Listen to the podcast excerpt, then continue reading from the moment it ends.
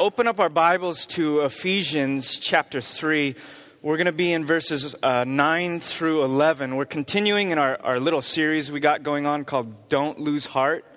Uh, for those of you that are visiting or uh, just stopping in, uh, you're not missing anything. We've been going through a series in chapter 3 in Ephesians where Paul begins this prayer and then he digresses and begins to share this unfolding story of the mystery of God. And for 12 verses, he explains this story. And then in the 13th verse, he says, Because of this, so now in, in light of that, I don't want you, the church, to lose heart. And so we've been slowing ourselves down and, and taking a look at these 12 verses to look at why Paul would seem to think that the church could be encouraged or find comfort. And we've looked at things like uh, blessed self forgetfulness, how God uh, causes us to look beyond ourselves. That's the way that He comforts us. So we've looked at, at, at, revelation, how God comforts His church through revelation in His Word. We've looked at our own foolishness and our own inadequacies and how the gospel brings us comfort in light of those things. And this morning we're going to look at comfort in the big story of God. We're going to find that in verses 9 through 11. Uh, we're not really going to treat verse 10 because verse 10 is a, a, a doozy. So we'll, we'll do that next week. But verses 9 and verses 11 are, are intricately interwoven by this little this theme that keeps coming up and I'm hoping you'll see it as we read it. Let's start in verse 9. This is what Paul says. He says, "I was chosen to explain to everyone this mysterious plan that God, the creator of all things, had kept secret from the beginning. God's purpose in all of this was to use the church to display his wisdom in its rich variety to all the unseen rulers and authorities in the heavenly places. This was his eternal plan, which he carried out through Christ Jesus our Lord. This is the word of the Lord. Let's pray.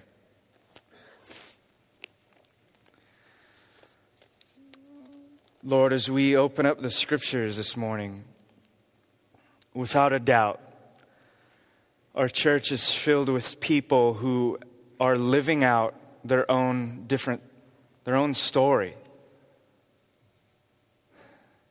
in a variety of ways, in different seasons, through tragedy, through comedy, through happiness, through grief. Lord, our, our underlying hope this morning is that we would be able to come together corporately in an attitude of worship and open up your scriptures and be able to trust that as we open up the revealed word of God, that you would absorb our lives and our stories into your own. God, we've come here because we hope and we trust that there is redemption in this life for broken people, for the messes that we have made and the pieces that we're trying to pick up and put back together, that we uh, are able to find this sense of hope that we can come here and that we can look to the cross and to the resurrection and find in this story a great hero in the person and in the work of Jesus Christ. Lord, we need you to do that. We're very good at striving and trying to uh, make everything make sense. We're very good at trying to strive after our own sense of self worth. And I'm asking that today, Lord, you would break it by the power of the gospel. You would reveal the redemptive story of a God that looks at sinners and says, I love you too much to let you continue in that route. I am intervening by my powerful grace. Lord, we, want to drink deeply of that today.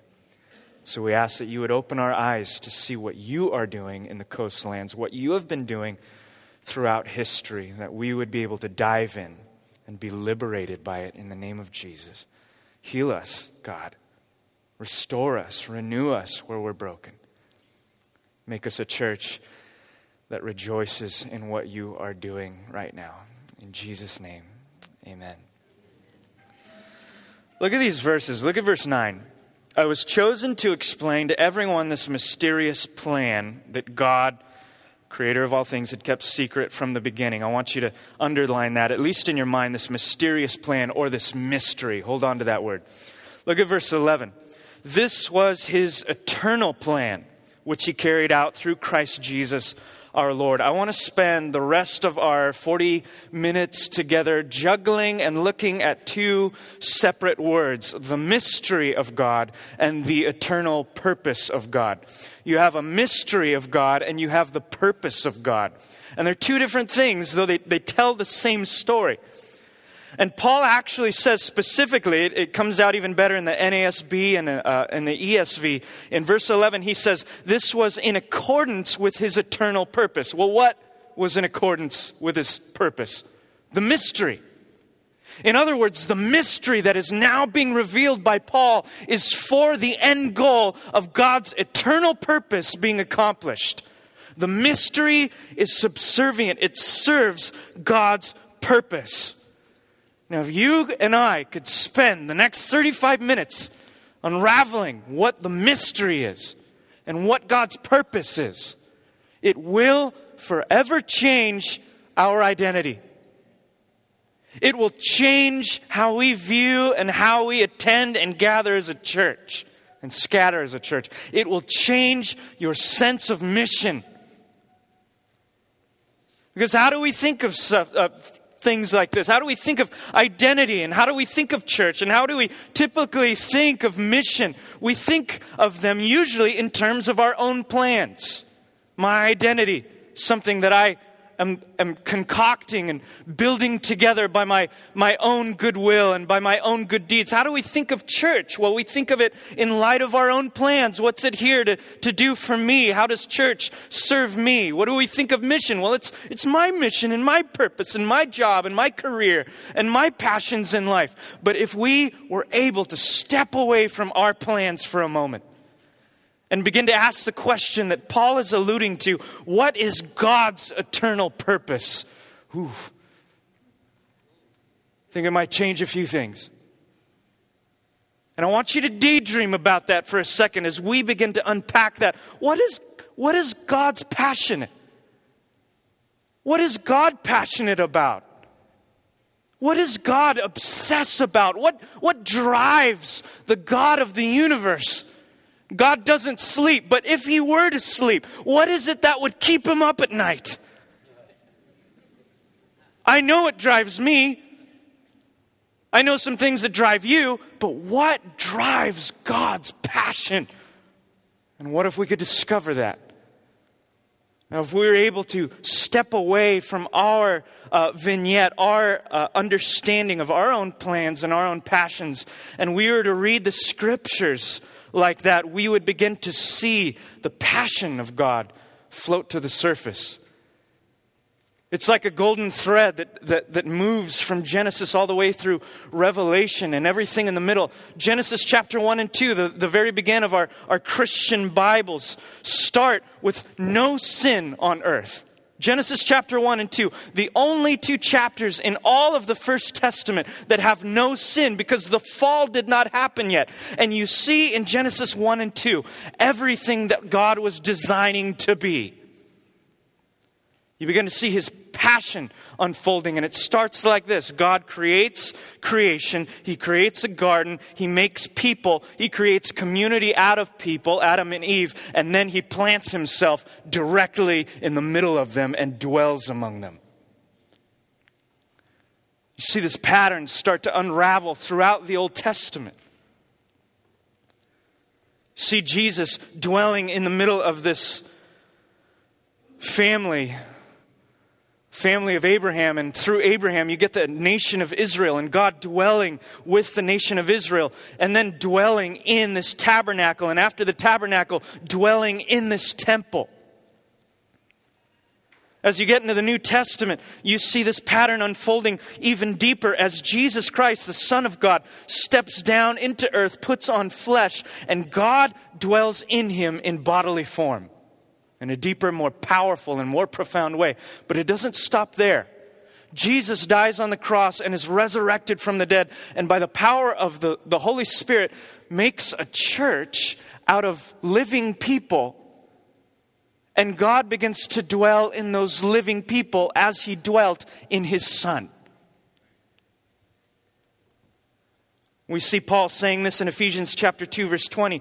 Together we are his house. Verse 22, we are carefully joined together in him becoming a holy temple for the Lord. Jesus would pray in John chapter 17, 21, for you and for me. He would say to the Father, I pray that they will all be one just as you and I are one. As you are in me, Father, and I am in you, may they be in us so that the world will believe you sent me. May I be in you, and may you be in me, and may they be in us, and may we be all in one another as you dwell in these people. It doesn't even make sense the purpose of God beginning to float to the top. What is God's driving passion? It seems to be that He wanted to create humanity for the strict purpose of sharing Himself with them, dwelling among them. Get to Revelation. Last two chapters of Revelation, chapter 21 and 22, are the only two chapters in the New Testament where you see no signs of sin because the fall has been erased. And Genesis 1 and 2 and Revelation 21 and 22 mirror each other. And these themes that start in the book of Genesis in those first two chapters begin to unfold in a story until it climaxes until it culminates in what you see in Revelation 21 and 22. And those themes begin to come to the surface. What is God's driving passion? Well, it's to save messed up people. Well, it's to fix things. Well, it's social justice. All of those things are things that God does, but what is His eternal driving passion? What is the point? He created everything. He created you because He wants to dwell within you. He wants to dwell in us as a community. This is the driving purpose, the big story of God that is unfolded throughout Scripture. Now, why is this comforting to you and me? Some of you lost your job. Some of you are losing your marriages. Some of you can't get along with your kids. Some of you can't get a job. Some of you can't pay your bills. How in the world is God dwelling in us in this big unfolding story, supposed to comfort us in all of that? Here's why it gives us a divine explanation to all of these broken, scattered scenes that we find ourselves in famous Russian author uh, Fyodor Dostoevsky wrote this landmark book, a novel called The Brothers Karamazov. And this novel is proclaimed from everyone from Wikipedia, which is a person, to Ernest Hemingway as being one of the best books that has ever been written, at least in the 20th century. And when I opened up this book to try to tackle the best book, supposedly, that any man has ever written, I kept putting it down over and over, and it took me about a year to finish the entire story. Not because it was too long, but because I became, I, I became so frustrated with the novel at the beginning. Not only did nothing seem to make sense, but there seemed to be so many different stories. It's the story of a, a dysfunctional Russian family. But in this story, I would come upon a chapter, and one chapter would be uh, about this young kid who is working in a monastery trying to find God. But then in the next chapter, it would be about these schoolyard children that are throwing rocks at one another. And then in the next chapter, it would be uh, about an older brother who uh, gets in this fight in an alleyway. And then the next chapter would be these two women who get into a fight and betray one another. And over and over were these disconnected, tragic scenes that I couldn't could not make sense of, and it was frustrating. Because I wanted to find a golden thread. I wanted to know what the point was, and I couldn't find a point. It was just scattered scenes that didn't seem to make sense uh, of one another. It was like Seinfeld on steroids. I was getting frustrated by it. This doesn't mean anything. But as I pressed through the book, something began to happen. Dostoevsky's masterful ability to tell a story uh, began to come to the surface, and he brought all of these characters in their separate vignettes and in their separate tragedies and struggles to intersect in one another's lives. And they didn't just intersect, but out of this community of hooligans surfaced this theme of redemption, in which all of these people at the end of the book found redemption in this community with one another. And I picked up the book frustrated. I put the book down with chills. Now, some of our lives are just like that. Maybe you come to church on, on Sunday and you're riveted in the euphoria of the moment. The music is going, you're singing, you're loving it, you're drinking coffee with the most Christian people you've ever met, and you're just singing songs and going through the scriptures and looking at books, and then you go to lunch and you eat hamburgers and hot dogs or whatever it is, and then you go to the beach, and Sunday is beautiful, and then you wake up and it's Monday.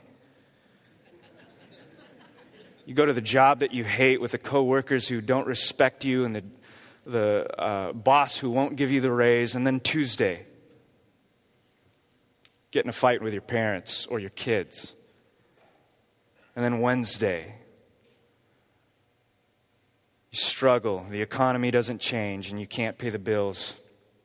And then Thursday, feelings of inadequacy and low self esteem. And then Friday, and so on and so forth different scenes and vignettes that you can't make sense of, and most of them, if you were perfectly honest with yourself, don't look like Sunday. They're actually pretty tragic, and you desperately want to make sense of it all. Where do we get our comfort? We get our comfort from a bigger story that makes sense of all of those scenes. Our lives are kind of like a novel, they're disconnected. We go through scenes that don't always make sense, and some of them are tragic. And if we aren't careful, our tendency is to look at the things that we struggle with and to say, I will make sense of it myself. I will write this story. I will finish my story. And the, the way that we tend to do that is by concocting a conclusion or finishing the story, by uh, perhaps by uh, creating our own system of, of morality. Well, I, I, I am at a loss of happiness. I am not being fulfilled. I don't have joy. So I will change this and I will do this better in order to find happiness. I will be a better Christian. I will be a better person. I will serve my neighbor. I will do all of these things that the Bible says. I will, do, I, I will uh, fulfill the golden rule. I will be faithful and I will uh, give to those who are hurting and I will just better myself and I'll grow smarter and I'll make more money. And somehow, through all of those things, I will find in my life a happy ending. We end up trying to write and finish our own story, and unfortunately, according to my experience and many of yours, we don't always do a good job, do we? We mess it up along the way. We do some good things. If we're completely honest with ourselves, we don't always do a great job in our search. C.S. Lewis once quipped that all that we call human history money, poverty, ambition, war, prostitution, classes, empires, slavery is the long, terrible story of a man trying to find something other than God which will make him happy. And God's eternal purpose that Paul alludes to and that the scriptures speak vividly of is that God wants to be our fulfillment. God created you before there was sin in the world that He might create you simply to fulfill and to satisfy and to dwell among you. He created you simply to share his, the joy that He has known in the Father, Son, and the Holy Spirit throughout all of eternity. He just created you to dwell among you.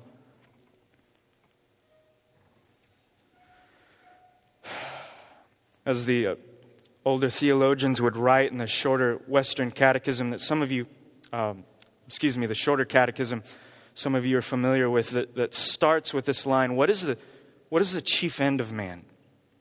The chief end of man is to glorify God and to enjoy Him forever. God designed creation and humanity that he might dwell in us and that we might find in him our satisfaction and our fulfillment, and we keep messing it up by writing our own story. And this is where the mystery of grace comes in. Paul says in verse 9, I was chosen to explain to everyone this mysterious plan that God, the creator of all things, had been keeping a secret this entire time. What is the mystery? It is the mystery that is in accordance with his eternal plan. It is the way that God has chosen to make his dwelling among his people.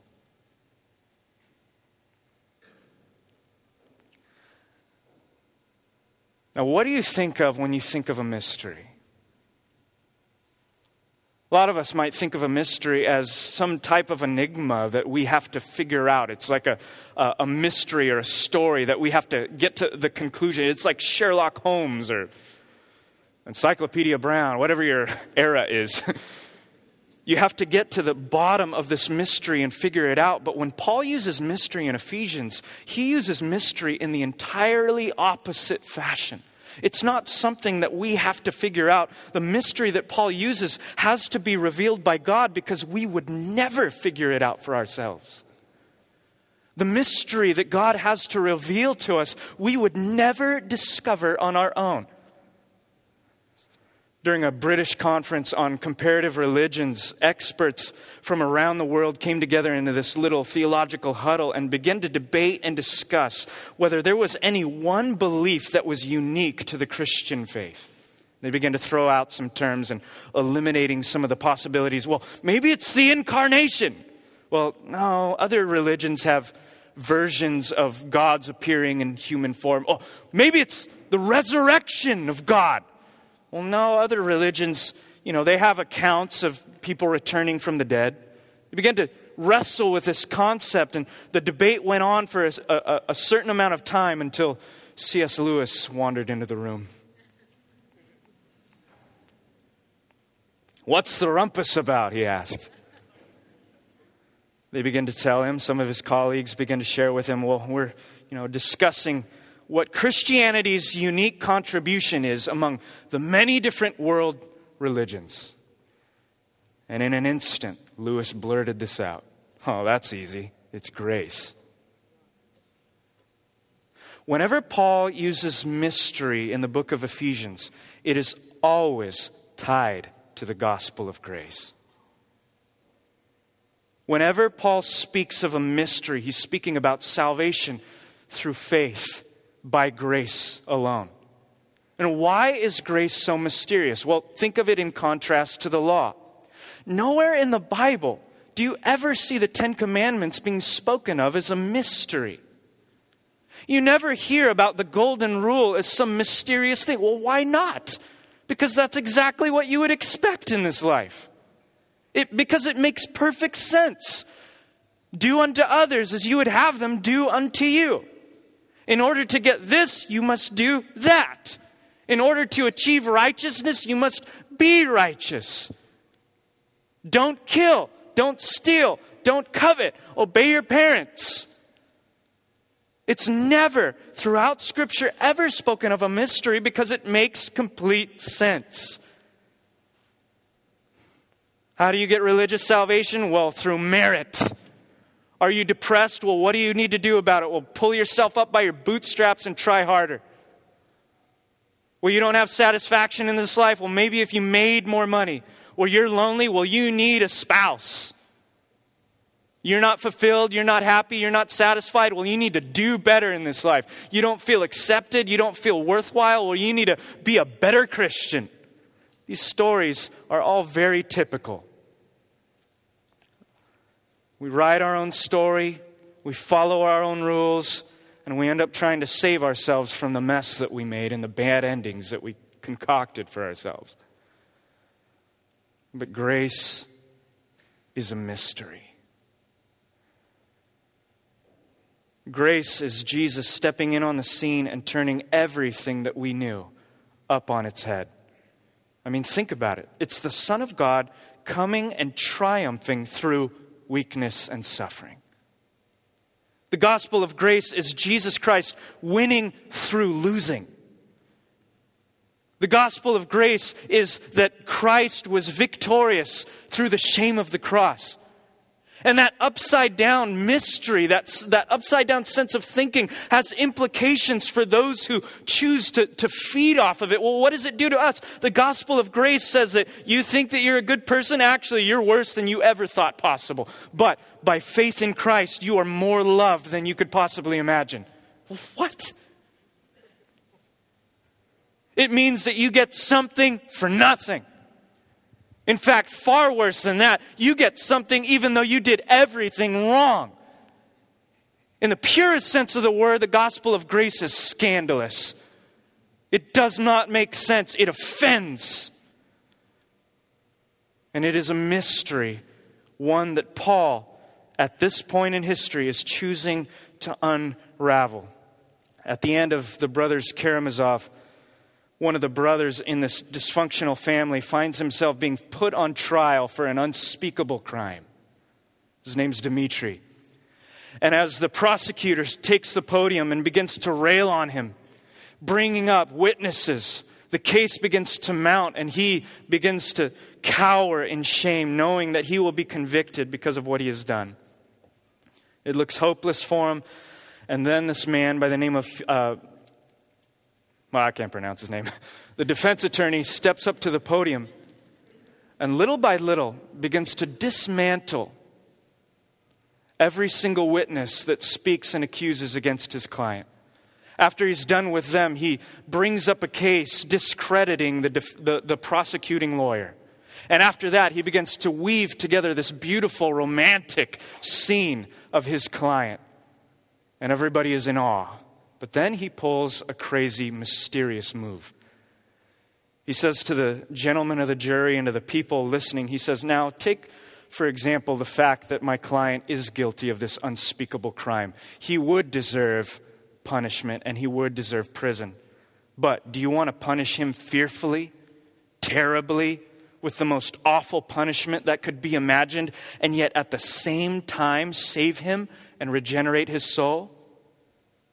If so, overwhelm him with your mercy. You will see, you will hear how he will tremble and be horror struck. How can I endure this mercy? How can I endure so much love? Am I worthy of it? That's what he will exclaim.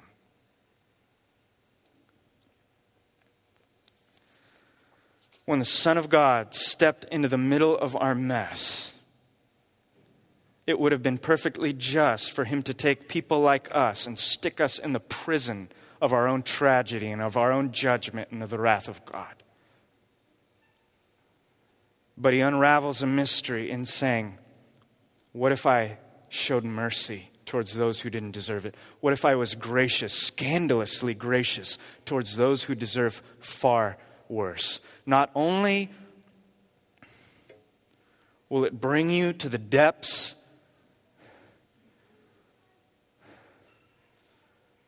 but it will alleviate you and regenerate your soul. God's eternal purpose from Genesis to Revelation is that He wants to create out of people that were made in his own image a place for him to dwell, people that he can satisfy in and of himself. And the mystery of the gospel is that he chooses people that are far deserving from that. He chooses people that are hooligans, that are reckless, that write their own stories, that sin against him and each other. And he says, I will embrace this group of sinners. I will take this group of rebels, and these are the ones I will present as a bride to my son. I will take this bunch of natural born enemies, and out of them I will create a home in which my spirit will dwell. Grace is a mystery because it makes absolutely no sense. We would never figure it out for ourselves. And that's why you always get so much pushback against the gospel of grace often, in my experience, in the church. It's often by people who have tasted of grace and been converted that will one day later say, Well, okay, now that we've gotten a taste of grace, now that we've experienced grace, now bring back the rules, baby. I know I was saved by grace, but you know, I want to kind of put on some training wheels and do it myself. God, you, you had a wonderful introduction, but I want to write the epilogue. You changed my heart, but I want to make this happen for myself. I want to now accumulate righteousness. What you started in the spirit, I want to fulfill in the flesh. And for some strange reason, it's usually Christians who experience the most pushback about grace from other Christians. Even Christians have a difficult time with the gospel of grace. It's too much. It's too traumatizing. Even within the past month, the biggest pushback I have heard in this church is you guys emphasize grace too much. I don't hear, man, you have a problem with those tattoos. You need to cover up. I expect that. I don't hear, you know what, I can't believe you're in the pulpit. You're only 31 years old. That's a joke. I expect to hear that. I don't hear, man, I'm tired of your, your weird slang and the weird words and the phrases that you use. Can you just speak in a different? I don't hear any of those things that I expect. The one complaint I hear the most consistently is you guys emphasize grace behind the pulpit too much. And I hear it in the community. You guys practice too much grace towards each other. And it always comes from the mouths of Christians. You will never hear that from the lips of a convict. You'll never hear from the lips of a convict too much grace. Brothers and sisters, if we ever find ourselves complaining over the lavish extent of grace being shown in a church, it's because you have forgotten that you are a convict. Now, some would say, well, I get that. But don't we also need to practice holiness? Like, doesn't, you know, I know we're saved by grace, but don't we need to walk in the holiness of God? Doesn't, you know, don't we stop sinning somewhere in there? Absolutely. Doesn't God fix sinners? Absolutely. Doesn't God renew and restore and cause us to walk? Didn't God once say a couple times, I'm calling you to be holy even as I am holy? Absolutely. But you don't have to worry about accumulating that stuff. See, the person that understands the sheer grace of God will automatically be changed because grace isn't just words on a page, it is a traumatizing truth of God. It is a mystery we would never figure out. And to the sinner that latches a hold of it, it will upset your equilibrium.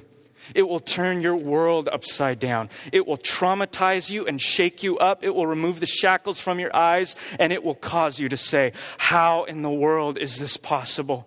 How can I endure this mercy? How can I endure such love? Am I worthy of it? Grace will change you if you believe it. Don't worry about it. Be in awe of the sheer grace of God. Grace is the mysterious way that God chooses to secure his eternal purpose. He said, This is what I'm after. I'm after a group of people that I could plant myself in and satisfy for all of eternity. How am I going to do it? The mystery of grace. You know how you respond to grace? Start to let it change you. You begin to repent of trying to be the hero of your own story. And when you find yourselves doing that, when you begin to respond to grace, you will find the eternal purpose, the passion of God being lived out where you live. And you don't have to be sensational. You don't have to move to China or Russia or to the Middle East to live out the passion, the driving passion of God. You can, you can go to your kid's soccer game and see the passion of God being lived out on the field. Well, how? You go to your kid's soccer game and you mingle with parents and other children who live by this rule do unto others as you would have them do unto you which makes perfect sense But you, having been traumatized by grace, step in on the scene and you say, I will do unto others as Christ has done unto me. And in doing so, you exemplify the driving passion of the living God. You are a part of the expanding kingdom of God, sweeping the world by storm. It's by loving your spouse in the kitchen at your own expense. It's by putting your spouse ahead of yourself. It's by uh, doing the same thing with your coworkers. You begin to live out the gospel of grace, and through that, Christ is working out the eternal purpose and passion of God. But every story needs a hero. And there's something liberating about coming to this conclusion where you say, I am not the hero of the story. Paul would say in chapter 3, verse 11, this was his eternal plan, which he carried out through Christ Jesus our Lord. What is he carrying out? He said in chapter 1, verse uh, 10, at the right time, God would bring everything together under the authority of Christ, everything in heaven and on earth. There's something very liberating and freeing about following a great hero into a big story.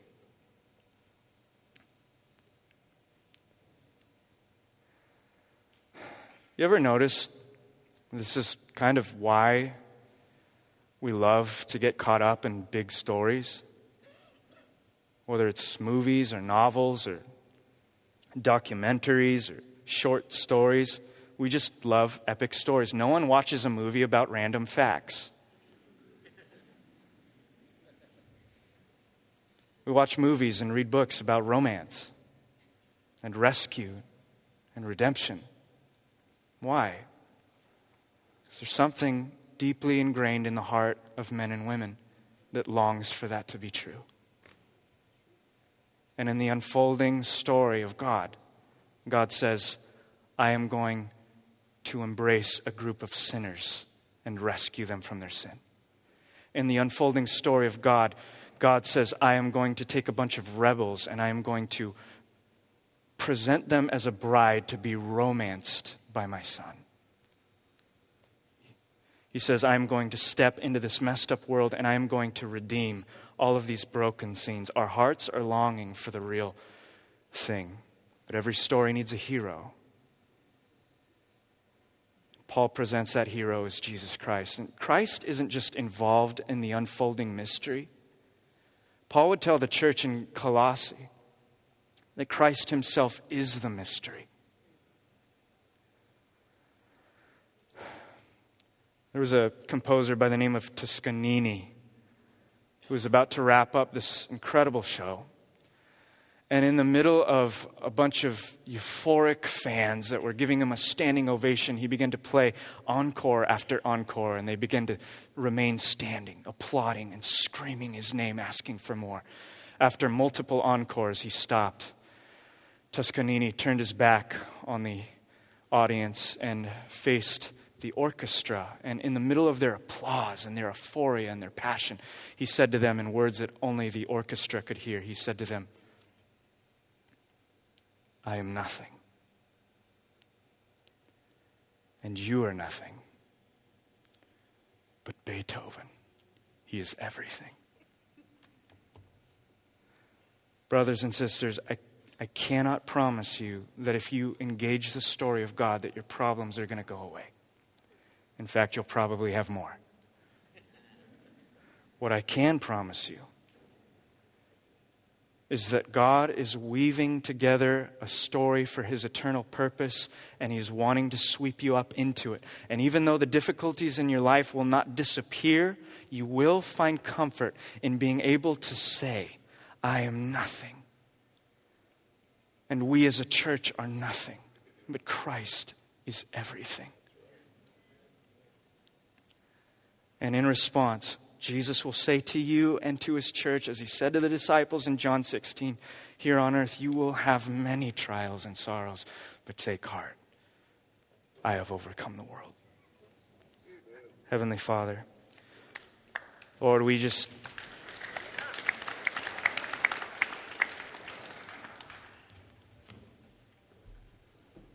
We respond like Paul did would say that when I think of these things, I, I bow the knee before the Father.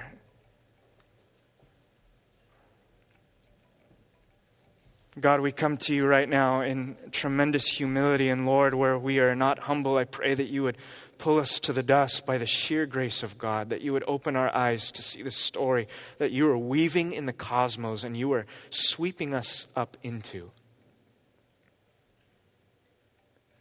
God, I pray for my brothers and sisters right now, many of whom, if they're honest, look at their lives and see an entire mess things that we cannot make sense of, things that are confusing, things that are tragic, to be honest. And I pray that those of us that are suffering from that, Lord, would be able to come to the foot of the cross and say, Christ, we cannot make sense of our own lives. We want to be subsumed. We want to be absorbed. We want to be swept up in your life.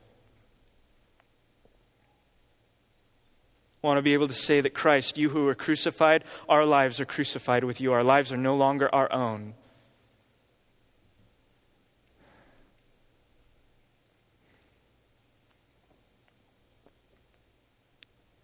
Pray that in this house and across these three campuses, that Lord, you would begin to minister to us in the way that you have been doing for centuries. Upsetting our mad, tenacious desire to try to make something out of our lives. And I pray that you would break us of those habits, that you would lavish us with grace, that you would save our souls from the broken stories we're trying to write. That we would come to the cross and find at the cross and at the resurrection, at the empty tomb, a better champion to live for. God, I pray that you would remove the burden that we've put on ourselves and that you would place it on the broad shoulders of our hero, Jesus Christ. And I pray that in this house you would heal us. And in doing so, open our eyes, God, to see you in a wonderful, beautiful, more glorious way. In a way that would cause us not to just be so captivated by what we're trying to do in this life, but to see this is what God is doing in the world and on the coastlands, and I cannot wait to be a part of it. God, we pray these things by the, by the power of your Holy Spirit. And in the name of Jesus, amen.